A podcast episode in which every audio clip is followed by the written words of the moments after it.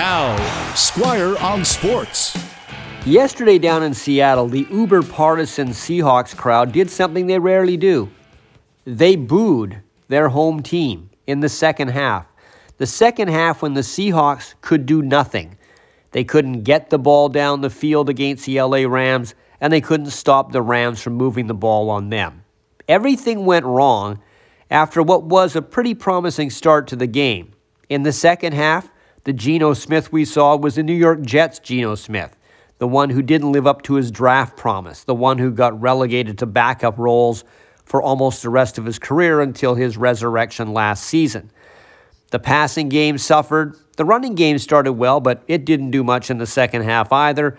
A couple of offensive linemen got hurt. But on the other side of the ball, the Seahawks' defense against the pass was horrible. And remember, they were playing a Rams team that was missing its best wide receiver in Cooper Kupp.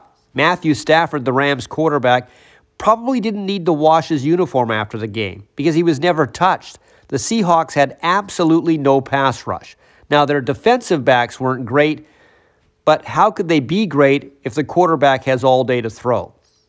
Now, a lot of teams struggled in week one, and one of the reasons is a lot of teams don't play their good players in the preseason, and they're a bit off-kilter at the start. But the Seahawks were really off-kilter, especially in the second half. That's got to change, obviously, next week against Detroit. Squire on Sports on nine eighty C K N W.